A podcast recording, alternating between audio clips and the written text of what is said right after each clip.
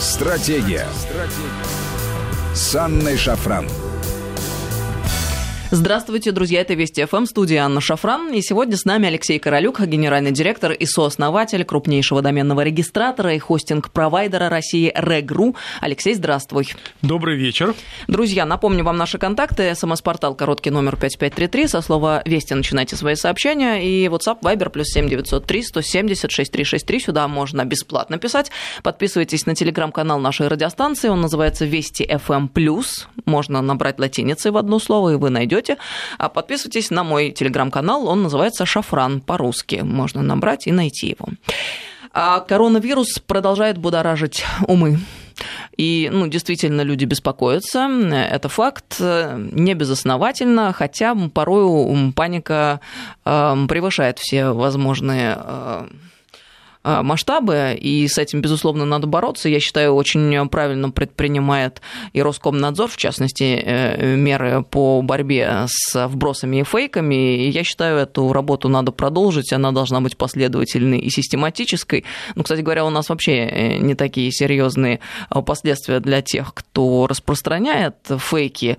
В Китае вон вообще смертная казнь за распространение панических настроений. Так что у нас мы по-прежнему по-прежнему утверждаемся в мысли о том, что свобода демократическая страна, но понимаем, надо бдить. Итак, коронавирус, Алексей, давай с этой темы с тобой начнем. Кратко, наверное, пройдемся, но тем не менее. А, в предыдущем часе от коллег э, наших мы узнали, что США изучают таргетированные меры в экономике по борьбе с коронавирусом. Об этом заявил советник президента США по экономическим вопросам Ларри Кудлоу. Что он сказал? Я процитирую. Мы изучаем таргетированные меры, которые обеспечат наибольшую пользу за короткое время. У нас совсем немного времени, чтобы нажать на курок. Это он так сказал. Позднее он сказал, что последствия вспышки будут с его точки зрения кратковременными. Утверждал, мол, и продолжил утверждать, что экономические проблемы будут временными, краткими, э, вирус не будет продолжаться вечно и распространяться, но не исключил, что Белый дом запросит Конгресс о дополнительных мерах. Президент Дональд Трамп в пятницу подписал принятый Конгрессом законопроект о выделении 8 миллиардов долларов на борьбу с коронавирусом. Внимание, вопрос. Э, как коронавирус может повлиять на развитие технологий, изменение географии, удорожание продуктов и так далее. Что мы будем иметь через некоторое время? Хотелось бы э, нашим слушателям напомнить или кому-то, может быть, впервые э, о термине антихрупкость. Вообще современный мир, он очень связанный, большое количество зависимостей между государствами, между компаниями, корпорациями и людьми. И э, антихрупкость, как э, профессиональный термин э, стратегических измышлений, говорит о том, что необходимо предпринимать все необходимые усилия для того, чтобы обеспечить целостность этого мира в существующем глобальном масштабе. И подобные артефакты по большому-то счету это же, конечно же, некое регулярное действие появления новых таких подобных, э, назовем это зараз и неприятностей для человека. Э, это совсем не новость, но мы должны достичь при помощи большущего усилия межгосударственного антихрупкости. Потому что сейчас видно, что, конечно, предпринимается большое количество усилий, чтобы э, остановить распространение этого вируса, но прежде всего нужно заботиться о том, чтобы связанность народов и связанность отношений людей не пострадала, потому что огромное количество, как ты абсолютно верно заверил, заметила, вот этих фейков, которые со всех сторон поступают, когда с одной стороны вроде бы хочется сказать, ну зачем вы это пишете, с другой стороны можно представить себе, что люди, которые пишут, вполне себе сами не разбираются в том, что они пишут. И интернет дает им а, колоссальную почву для распространения этой информации. Мы а, имеем сейчас а, вполне себе явный эффект, который наблюдается всегда абсолютно на любом большом информационном поводе, когда действительно информация, которая написана профессиональными источниками, очень мало. И этот эффект, он многократно повторяется. Профессионалы не могут достучаться до медиа, и потому что их мнение, в общем-то, не особо будоражит умы э, для нашего обыкновенного потребителя, который, напомню, любит тизерные различные, использует тизерное мышление и любит тизеры в виде заголовков, э, гораздо важнее яркий заголовок. Смысл происходящего внутри новости почти никому не интересен. И в одной из передач мы обсуждали тему, что не читайте заголовки новостей, читайте сами новости. И вот антихрупкость э, как принцип говорит нам о том, что мы должны соблюсти баланс интересов глобального мира, где э, производство не должно остановиться, где границы должны быть закрыты разумно, где действие государств должно не наносить э, поражающий эффект на малые группы населения, когда невозможно доставить лекарства, когда невозможно доставить какую-то электронику или снабдить необходимыми ресурсами, когда не ведется пропагандистская работа. И здесь, как ты прекрасно понимаешь, все государства мира сильно отстают от э, эффектов внезапности, которые разрождаются в информационных сообществах. Ни одно государство не умеет работать с этим эффективно. И здесь еще огромное количество труда. Так вот, э, что я наблюдаю интересного? Все это кажется понятно, Алексей, ты ничего нового не говоришь. Действительно, это так. Что интересного? Интересно другое. Во-первых, что касается информационного шума уже а, используются технологии, которые этот шум создают, и мы об этом говорили в прошлых передачах, что есть специализированные нейронные сети, которые генерируют в огромном количестве заголовки новостей и сами новости, и потом это уходит в информационное агентство, фактически переписывая, рерайтят то, что происходит а, в основных лентах новостей или в социальных медиа. При этом не проверяются. Это просто специальные роботы, которые рерайтят, э, ну, то есть пишут за человека. Но э, надо отметить, что существуют уже и антитехнологии, которые позволяют определить, был ли это рерайтинг, был ли этот э, информационный повод создан искусственно и где его точка распространения. Потому что это ключевой вопрос вообще в принципе в стабильности человечества, определение манипуляторов, которые так или иначе влияют на умы э, и вполне себе недоброжелательно. И это касается и технологий антифейк, это прям целое направление, Потому что мы тоже говорили это в прошлых передачах, существуют а, системы подмены видеоизображения, аудио, звука, когда за известного человека, его лицом говорит совершенно другие мысли. И это deepfake так называемый. И уже существуют технологии, которые определяют дипфейки, которые могут сказать, это правдивое видео или неправдивое. Есть технологии, которые определяют то же самое со звуком, что гораздо сложнее на самом деле, потому что меньше признаков. А, и уже есть технологии, которые определяют внутри а, социальных сетей, где происходит точка распространения и является ли эта точка правдивой или неправдивой. И подобные штормы информационных сообщений определяются достаточно точно. Но а, так как у нас а, социальных сетей в мире популярных не очень-то много, все они принадлежат разным государствам, и как следствие разным, разным соответственно, группам лиц-интересантов, то каждая социальная сеть сильно охраняет свою территорию. Она не позволяет исследовать э, процессы, которые проходят на территории социальной сети глубоко, а для машинного обучения это категорически важно. И более того, не позволяет это делать э, на больших объемах данных извне. Поэтому до тех пор, пока не будет отрегулирована эта часть э, во всех государствах, когда социальные сети, являясь колоссальной силой распространения такой информации, в том числе о таких э, событиях, как коронавирус, его распространение, э, должны наблюдаться, я так скажу, обществом в этой части, потому что возможности колоссальны. И предупреждение этих манипуляций внутри социальной сети тоже колоссальное, потому что уже есть технологии. Если уже, извините, Инстаграм не позволяет публиковать в автоматическом режиме с командой всего 80 человек, вы вдумайтесь, 80 человек команды Инстаграма. Команды Инстаграма, в принципе, человек. вот которые вот, вот все эти люди, кто мире? вот во всем этом мире занимается технологическим стеком и обслуживанием пользователей. 80 человек. Потрясающе. Да, стоимость, сами знаете какая, миллиарды долларов. Потрясающе, об этом и речь, все автоматизировано. А, вы не опубликуете в Инстаграме никакую обнаженку, ничего не сможете сделать, все, все роботы проверяют, все роботы а, освещают, и если будут какие-то прецеденты с точки зрения жалоб на вас или спамов, тоже все разбирают роботы, и поэтому Инстаграм настолько он технологичен безумно, но в то же время абсолютно бездушен, потому что там не с кем поговорить. Вы Хотя письмо. надо заметить и вспомнить, когда надо, они идеологически не близких блокируют очень легко и судя по всему, не роботы в этом участвуют, а решения принимают люди. Но это другой решение вопрос. всегда принимают люди на сегодняшний день, а дальше роботы исполняют это решение. И тут я с тобой а, соглашусь в той части, что их система фильтрации крайне эффективна, особенно на а, близких им языковых э, всяких паттернах. Это английский язык, это европейские языки, чуть хуже на русском и прекрасно с изображениями. Это первое. То есть дипфейки и любые новостейные фейки сейчас могут стать под контроль через какое-то время.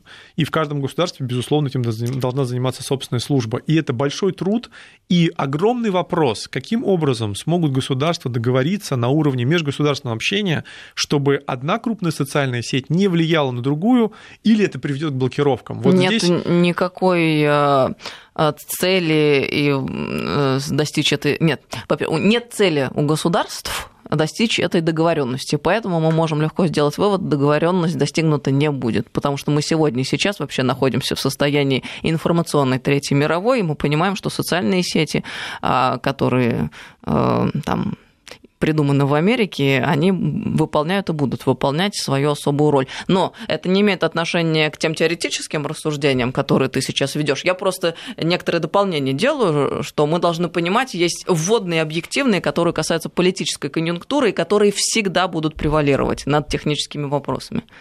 А, потому что устойчивость бизнеса в любом государстве зависит от законов, которые в этом государстве написаны. И это абсолютно понятная зависимость. Каков закон, такое действие корпорации. Условно говоря, скажут Фейсбуку, там, вы должны в политике проводить так, в, в России проводить такую политику. Они будут проводить такую политику, будут блокировать то, что должно быть заблокировано с точки зрения американских властей. Я только об этом. Если закон будет это предписывать, я уверен, что его исполнит любое, любая корпорация в любой точке мира. Радует только то, что сейчас э, все государства мира ну, развитые, я имею в виду и развивающиеся из первого стана, серьезно задумываются о том, чтобы охранять свою территорию в информационном поле. Раньше этому просто никто не придавал значения, сейчас эти шаги совершаются, и нет никакого абсолютно на мой взгляд, противления внутри, чтобы это действительно было, потому что такое количество фейков, которое происходит, оно не очень допустимо. Это первый аспект, который я хотел э, как бы сделать когерентным с тем, что происходит с коронавирусом. В действительности сейчас это важно, потому что это хороший пример э, такой вот, э, может быть, коммерческой манипуляции, которая происходит с нами, может быть, иного рода, но это паника. Тогда я еще небольшое лирическое отступление сделала. Мы сегодня с Марией Захаровой беседовали, и вот мне понравилась эта мысль, которая, с одной стороны, довольно простая, а с другой стороны, ее следует сознавать и реанимировать в своем сознании Э, мы же понимаем, что при всей сложности политической ситуации, геополитической, есть сообщество, скажем, ученых или людей творческих профессий, которые занимаются искусством, которые не подвержены во многом стереотипам политическим, да, и они довольно свободно общаются между собой, решая действительно общие гуманитарные вопросы. И, к сожалению, порою политика вмешивается и мешает э, достигать тех общих решений, которые необходимы в целом человечеству, но достижение их возможно. Мне кажется, это важно к вопросу о том, о чем мы с тобой говорим. Вообще, реально, если бы стояла задача у человечества глобально побороться с фейками, мы бы смогли легко это сделать делать? А, я с тобой полностью согласен. На сегодня просто существует э, позиция, что не все вопросы могут разбираться независимо от государственных политиков. А вторая вещь, которая точно требует внимания наших радиослушателей, это то, каким образом машинный интеллект пускай это будет примитивное понимание искусственного интеллекта, на самом деле это работа с большими данными, конечно же, и с наукой о данных, а, позволит нам в будущем вообще, в принципе, бороться с подобными напастями достаточно эффективно. Я приведу пример совсем свежий. От 20 февраля этого года в журнале Cell появилась статья, которая меня лично поразила, потому что я прочитал ее просто от корки до корки. А, в MIT были разработаны при помощи больших данных и работы с большими данными без лабораторных исследований, внимания, новых 9 антибиотиков. Кажется, что что тут такого? У нас тут лекарств же много, да, антибиотиков, наверное, тоже много, но нет, друзья. Я подозреваю, это сделал искусственный интеллект. Это сделал искусственный интеллект. Э, и что поражает, э, друзья? 30 лет 30 лет ни одного нового антибиотика человечество не смогло изобрести.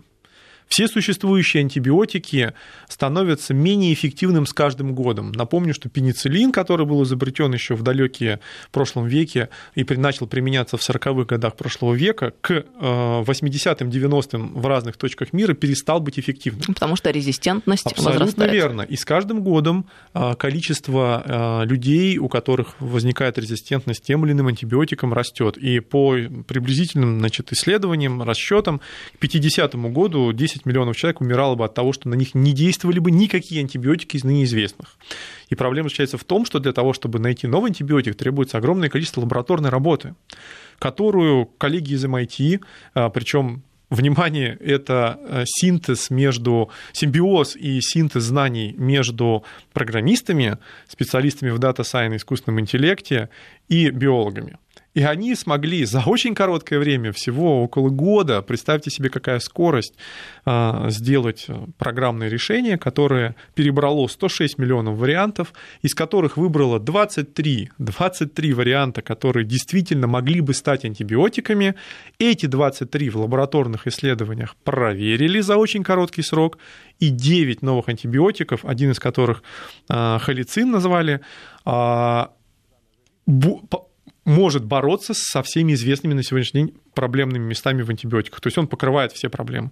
И, и там целая плеяда на базе этих размышлений таких крутых антибиотиков. Это говорит о том, что при помощи машинного обучения, э, в данном случае используются нейронные сети, и они перебирали 106 миллионов вариантов э, в различных э, соревновательных процессах, кто из этих вариантов с учетом определенного биологического процесса выигрывает внутри а, живого организма. И все это математическая модель, то есть ни одной мыши не пострадало. И потом только 23 варианта были протестированы. Все это говорит о том, что человек приблизился, действительно приблизился новыми методами, когда происходит синергия между классическими науками и современными а, специалистами в области а, больших данных эта синергия приводит к потрясающим открытиям.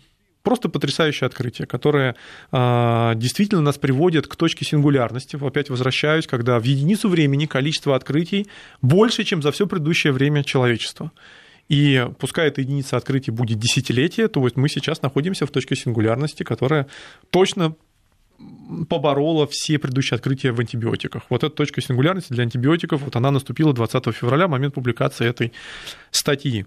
И что еще хочу отметить, что потрясающая скорость изменений в том числе в законодательстве. И э, мы знаем, что в США активно говорят о том, что а, вакцина против вот этого коронавируса будет выпущена в кратчайшие сроки. Просто с какой-то невероятной скоростью до конца этого года а, мы ожидаем, что получится новая вакцина.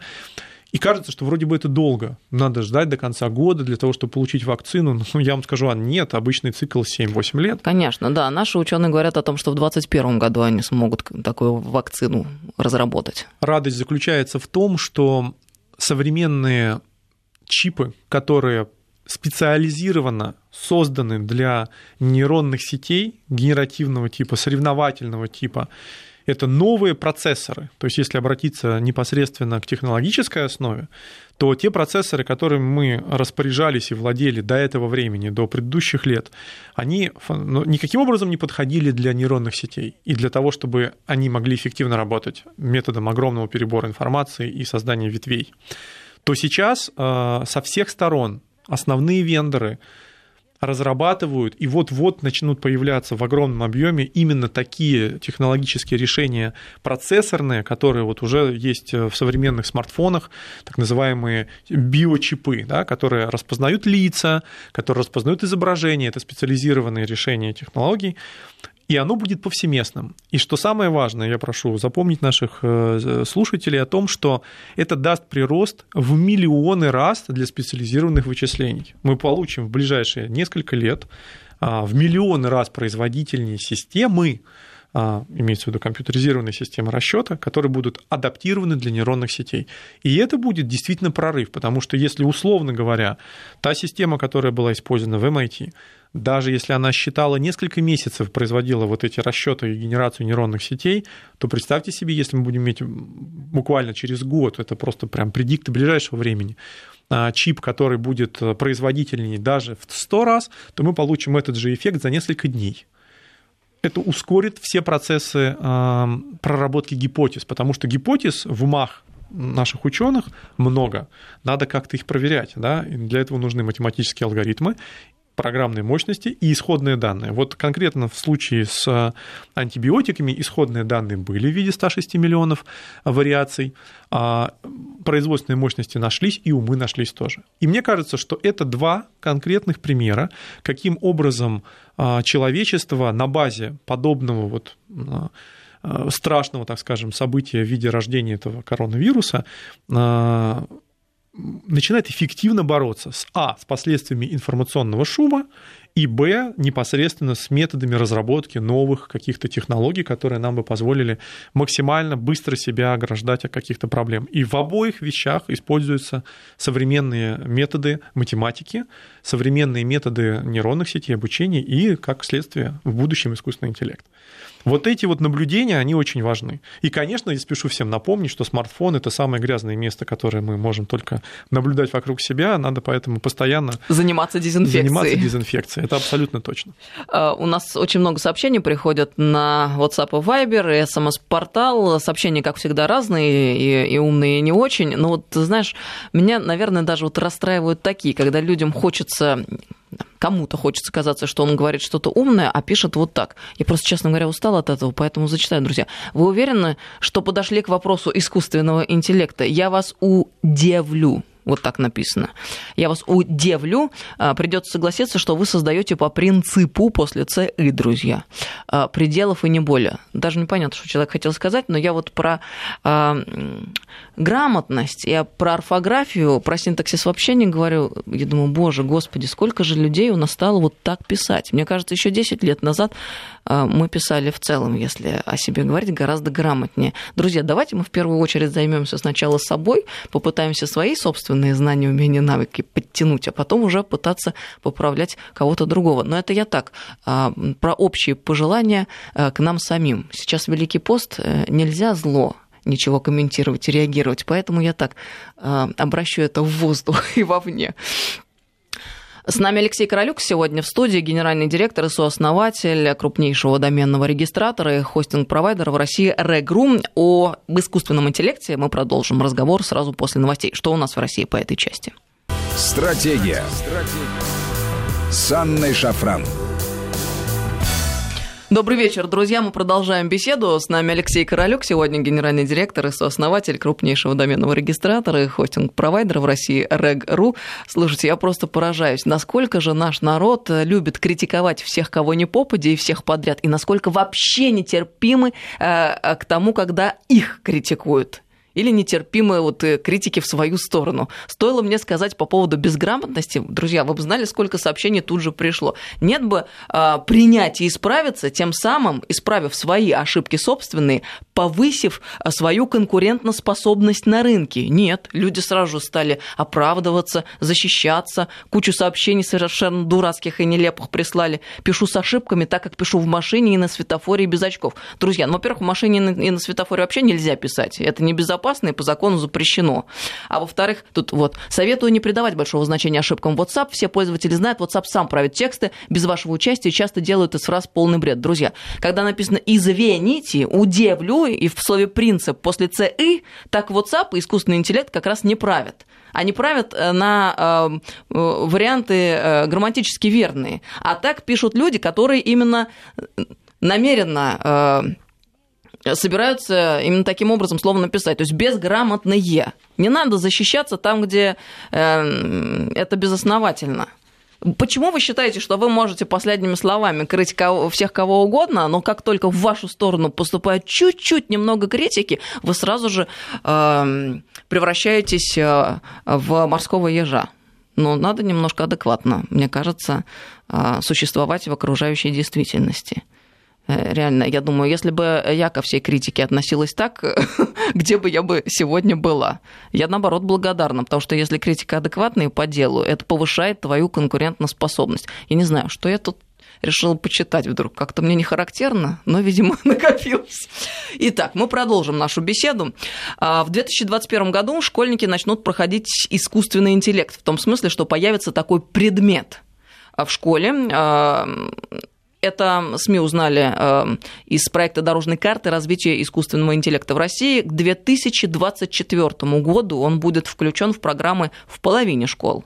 Это Россия имеется в виду. А с 2021 года ежегодно будет проводиться Всероссийская Олимпиада по искусственному интеллекту, э, которая будет э, предоставлять преференции победителям при поступлении в вузы.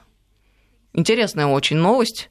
И э, надо думать, и хочется надеяться, что поспособствует это как-то продвижению нашей страны. Ты знаешь, что я хотел бы отметить, что вообще в технологической сфере а, важно ставить правильные цели. А, а так как в данном случае это, конечно же, речь об образовании, но в, то, но в том числе о технологической цели в виде новаций в большом количестве на территории нашей страны. И, конечно же, большая цель, она должна находиться в неком пределе значения. Это как раз то, о чем писал тот самый слушатель, о котором а, ты говорила в конце прошлой передачи, его сообщение зачитывая. Слово «предел» очень правильное. И действительно, а, те вещи, которые я иногда называю, они связаны именно с математическими пределами, с определением математического предела в том или ином аспекте. Почему? Потому что большие прорывы невозможно сделать, если ты не ставишь себе предельную цель, когда ты не ставишь себе цель полета на Луну, а не прыжка на крышу. А, это если говорить управленческими методами. Каждый раз ты должен себе говорить, я сделаю это, и дальше ставить себе цель, которая была бы в 10, в 100 раз а, сильнее, чем а, те цели, которые ставят твои конкуренты или те, которые ставят рядом какие-то люди. И только тогда ты будешь сильнее остальных. И в технологической сфере это категорически важно, потому что здесь огромное поле возможностей, огромное поле событий, которые вероятность которых очень низкая, но при этом достижима. То есть математически кажется, ну какая вероятность была найти новые антибиотики? Она была ничтожная, но их нашли. Да? Из 106 миллионов нашли 9. А, это касается огромного количества сфер деятельности. Если ты себе поставил правильную цель, она действительно а, предельная, то, скорее всего, даже если ты выполнишь ее на малую долю, на маленькую часть, то это будет невероятный скачок а, для данной отрасли или для данной темы. И э, всецело поддерживаю вообще историю, связанную с тем, чтобы все граждане Российской Федерации так или иначе были технически подкованными. Это сильно изменит наше общество, как минимум в многих э, точек болевого напряжения, в мошенничестве, в непонимании, что происходит с развитием общества или технологий. А, это все изменит наше понимание и наше отношение к происходящему, что, безусловно, сделает нас более актуальными и более современными. И если вот обратиться к вообще образованию в нашей стране, то огромное количество вещей э, в ближайшее время, я надеюсь, в ближайшее время, э, будет изменено на основании науки о данных. Мы всегда применяли в образовании некие статистические подходы. Вообще статистика – это действительно важная наука прошлого столетия, которая сейчас трансформировалась в науку о больших данных. И а, отличие заключается в том, что человеческий мозг и те методы алгоритмов и компьютеризированных вычислений, которые существовали в прошлом веке, они, к сожалению, не позволяли работать с гигантскими объемами данных. Они не позволяли создавать предикты более сложные, чем, условно говоря, предикт человека. И поэтому а, фактически человек руководил программой. А, человек порождал смысл в этой программе и фактически порождал решение. Компьютер только методом перебора его пытался найти. Принципиальная разница с сегодняшним днем, что человек, э, создавая программу, не знает, какой результат будет. Просто не знает. Он задает, так как мы говорим, это black box, это черная коробка, когда ты предполагаешь, что вот если в эту черную коробочку поместить вот эти данные, то что-то найдется, но ты не знаешь что. Это принципиальное отличие больших данных и статистики. А, и большие данные Например, в образовании, если взять совсем вот опять связанную тему с коронавирусом, например, вот у нас есть электронные дневники. Электронными дневниками в России пользуется огромное количество людей. 133 миллиона раз воспользовались электронным дневником школьника москвичи за 2019 год. И то есть это огромное количество использования. А, то при помощи банального электронного дневника можно собирать огромное количество больших данных о том, а, во-первых, посещает ли ребенок или не посещает школу, и от этого можно делать выводы, началась эпидемия или не началась, и делать это в режиме онлайн. Прямо вот начался сегодня учебный день, до 9 утра должны были школьники быть в школе, а нет, их нет в каком-то регионе, в какой-то части, они заболели. И это видно в режиме онлайн. Да, Все это эти очень данные собираются. Вещь. И у тебя скорость для принятия решений а, просто фантастическая. То есть ты раньше бы узнал о том, что началась эпидемия, в лучшем случае на недельной летучке. Сейчас при помощи личного кабинета, который доступен а, министерствам и доступен всей системе образования, при правильном алгоритме, я не знаю, есть он или нет, но, скорее всего, об этом уже подумали а, руководящее звено, что ты можешь узнать об эпидемии мгновенно. По крайней мере, точно это можно сделать на основании данных. А ведь можно поиграть с этими данными и узнать о том, какой из учеников, прям персонифицированно какой из учеников, а, сейчас нуждается в психологической помощи. Потому что он не ходит на какие-то определенные уроки, он не посещает определенные дни. А какому из учеников нужна помощь в семье? Это тоже можно узнать. Причем, опять-таки, основываясь на больших данных его посещении, его успеваемости, каких-то пометок, которые, которые делают преподаватели. И не говоря уже о непосредственно самой системе образования, которая при определенном желании может получать большое количество данных о том, как происходит э, образовательный процесс, о том, как действуют преподаватели. И если добавить еще немножко обратной связи от э, учеников, и обратной связи от, э, конечно же, родителей, можешь себе представить, какая система ценза может возникнуть. Ведь мы совсем не удивлены тому, что на сервисах э, исполнителей, таких как там, ну, кумулятивные сервисы, Юду, например, да, или э, какие-то сайты, которые там посвящены ремонтам, где всегда оставляют отзывы. Есть система отзывов, есть система рейтингов. И э, на данный момент времени такой системы публичной нету, но к этому все идет, потому что общество в целом основано на социальной идентификации. И если свой-чужой в виде интернета говорит о том, что это хороший преподаватель, это хорошая школа, мы же все гоняемся за рейтингами школ, это абсолютная норма для нашей жизни, найти хорошего преподавателя какого-то языка. И на сайте, который рекомендует непосредственно репетиторов, мы все очень хорошо ориентируемся в отзывах и в рейтингах. Для нас это важно это социальное информирование. Вот это социальное информирование в том или ином виде, оно точно придет в систему образования. И большие данные в системе образования позволят э, вести весь процесс образования гораздо более эффективно. Давайте пофантазируем. Что если в каждой школе, помимо того, что есть электронные дневники, и уже хорошо, что они есть, но появятся камеры на каждом углу? И сейчас, например, МВД внедряет систему распознавания преступников и подозреваемых по их а, манере поведения, по лицу, ну это как бы мы уже привыкли, по голосу, ну вроде тоже привыкли, но добавились походка и э, специфическая манера поведения, какие-то движения а, тела, которые замечает искусственный интеллект, нейронная сеть идентифицирует этого человека.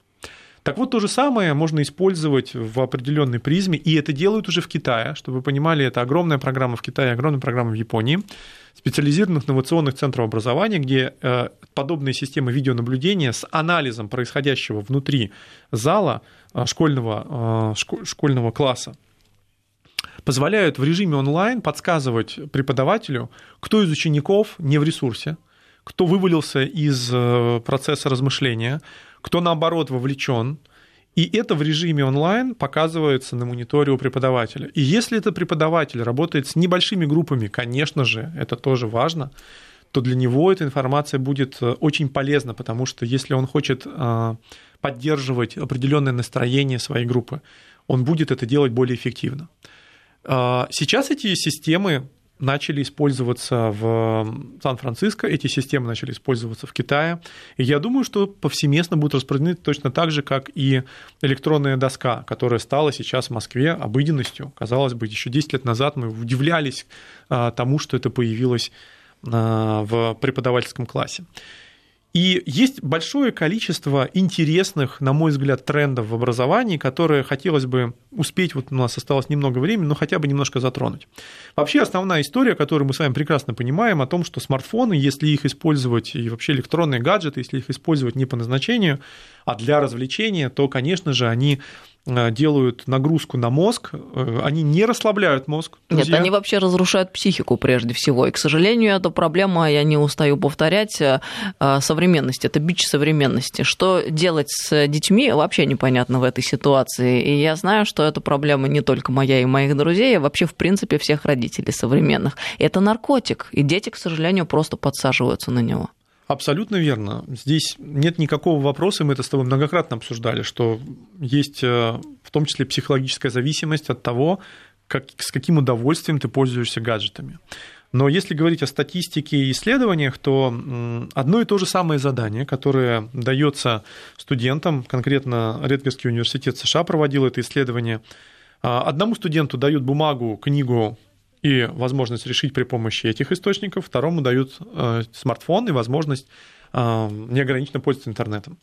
И казалось бы, что смартфон давал бы, наверное, преимущество, но нет. Люди отвлекаются, у них э, состояние потока для решения задачи исчезает, рассредотачивается. Сознание. И тратится на 19% больше времени при помощи использования смартфона, и, внимание, на 22% хуже результат подобного вычисления. Аллилуйя, наконец-то выпустили это почти исследование. на 40%, а то, может, и даже на 50%, если считать с математическим вхождением, получается результат у этой группы хуже. Это большое действительно подтверждение, в том числе того, что лежащий рядом смартфон у любого человека ухудшает его производительность труда на 30%. Такое да исследование тоже было. Не только производительность труда, но и, в принципе, приводит к деградации, потому что создается ложное ощущение, мол, э, зачем все помнить и знать, когда под рукой смартфон, гаджет какой-нибудь, и ты в любой ситуации, в любом случае сможешь найти информацию, которая тебе нужна. Это ведет к полной деградации вообще человечества. Но Даже... мы должны помнить, что э, истинное преимущество дает фундаментальное образование, качественное, которое у тебя в голове. Мы с тобой на эту тему много спорили. Я сейчас не буду вдаваться в эти споры. Я хотел бы нашей аудитории сказать новый, рассказать о новом термине, который появился совсем недавно. Этот термин э, звучит так: номофобия. Это новое слово в нашем лексиконе, которое означает, что действующее название зависимости от гаджетов, которыми сейчас пользуются Э, народ населения всех стран. Как еще раз это Номофобия, слово? зависимость от гаджетов. Угу. И э, интересный артефакт, что чем беднее страна, тем больше пользуются гаджетами и тем выше зависимость. А потому что он дает иллюзию того, что ты в другом мире можешь пребывать. И как раз э, наиболее бедные люди находятся в той самой иллюзии, полностью с тобой согласен, и пребывают в другом мире, и они зависимы от этой иллюзии. Затем существует прослойка среднего звена, которые удивительным образом меньше всех страдают от этого, и круче всех страдают предприниматели и люди, работающие на серьезных должностях, потому что они прекращают общаться в живом мире, почти прекращают, потому что полностью сосредоточены на эффективных коммуникациях в виде электронной почты, мессенджерах, и полностью подвластны именно вот этим методам коммуникации, вопреки человеческому желанию и свойственности общаться на а, обычные а, обычным способом, человеческим голосом. Да? Вот такая действительно существует э, проблема, ну, кстати, называется номофобия. А с руководителями есть э, еще один фактор. Э, информационные технологии позволяют кратно увеличивать количество людей, с которыми ты общаешься в течение дня. А это дает еще другой эффект – мизантропия или мизантропия, как правильно когда ты уже не можешь эмоционально, физически не в состоянии голосом с кем-то общаться. Ты можешь э, только в письменном виде какие-то сообщения отправлять и принимать. И это блокировка мозга, которая развита именно при общениях методом текстового сообщения. А, очень интересная информация, на мой взгляд, что дети, которые до одного года... Мизантропия, прошу прощения, посмотрел. До правильно. одного года работают с гаджетами, они развиваются сильно медленнее. Те дети, которые с двух до пяти лет э, больше, чем один час взаимодействуют с гаджетами, развиваются сильно медленнее. И причиной этому, казалось бы, что может быть? Сами гаджеты? Но нет. Ученые определили, что э, принципиальный вопрос физической активности. Как только мы у ребенка забираем физическую активность, и даем ему в руки гаджет. Он, он как бы успокаивается, он сидит на месте, и э, пользуется этим гаджетом, он автоматически выключает создание новых нейронных сетей, которые должны возникать у ребенка при взаимодействии контактном взаимодействии физическим миром. Слушай, ну давай теперь немного Мелкая отмотаем моторика. назад. Э, какую мысль нам пытались вложить в умы еще не так давно? Да вы что, информационные технологии, ну ладно, не будем так информационные технологии, гаджеты, девайсы, они дают такие широчайшие возможности детям, они развивают мышление, они эм, позволяют иначе мыслить, позволяют там, быть многозадачным и так далее и тому подобное. Э, в итоге, что и требовалось доказать, прошло несколько лет, и мы пришли к изначальному пункту важно, не, не, не все гаджеты плохие, и не все гаджеты под одну гребенку. Да, но Это мы о разумном подходе говорим как сейчас. Да, ты и можешь съесть то, что совершенно не нужно. на вещи. А если ты будешь есть и питаться правильно, то эффект от этого будет потрясающий. Верно, И ровно да. то же самое но, касается Но ведь были программ. перегибы, Алексей, нельзя с этим не согласиться. Нас пытались убедить в том, что гаджеты это просто открытие открытий, без них невозможно, и что они сейчас все изменят. И, и мыслить дети будут по-другому, гораздо круче умнее они станут. Нет, не станут. Э, мне кажется, что сейчас происходит революция. Мы с тобой много раз об этом говорили. От нее нельзя отмахнуться, ее нельзя не воспринимать всерьез. Это революция социального характера, когда мы привыкаем к технологиям, которые с нами 24 часа в сутки. Но мы должны научиться э, иметь с ними дело. Для этого нужен опыт. Для этого нужно образование, для этого нужно заниматься искусственным интеллектом, машинным обучением, в принципе образовываться по работе с цифровой гигиеной, с работой в интернете, Всему этому нужно учиться, и назвать это фундаментальным образованием нельзя. Почему я с тобой спорю? Это фактически сейчас веяние времени, но мы как человечество должны научиться с этим работать. И если не посвящать этому времени, все пускать на самотек, то, конечно же, получится, наверное, не очень хорошо. И сейчас очень важно правильным образом направить все эти новые возможности в созидание, в творческую креативную функцию человека, ради чего, собственно, он существует на планете, для того, чтобы все время что-то придумывать новенькое, ставить себе предельное цели, да, совершенно недостижимые раньше. И вот что интересно, тоже наблюдение, которое я э, совсем недавно подчеркнул и решил в этой э, передаче сказать о том, что нынешнее поколение, возможно, впервые действительно другое за всю историю человечества, и они, новый термин, цифророжденные. И как раз при помощи вот этого термина можно определять то, что будет происходить с нами. У нас уже есть цифророжденные. Очень интересно. Спасибо большое за этот разговор. Алексей Королюк, генеральный директор и сооснователь крупнейшего доменного регистратора и хостинг-провайдера в России Регру. Кстати, смешную шутку прислали. Безграмотные люди, как правило, создают самые надежные пароли. Мне Прекрасно. понравилось. Спасибо, Алексей. Спасибо огромное. Всем доброго вечера, друзья, отличных выходных и женскую половину нашей страны с предстоящим праздником с 8 марта.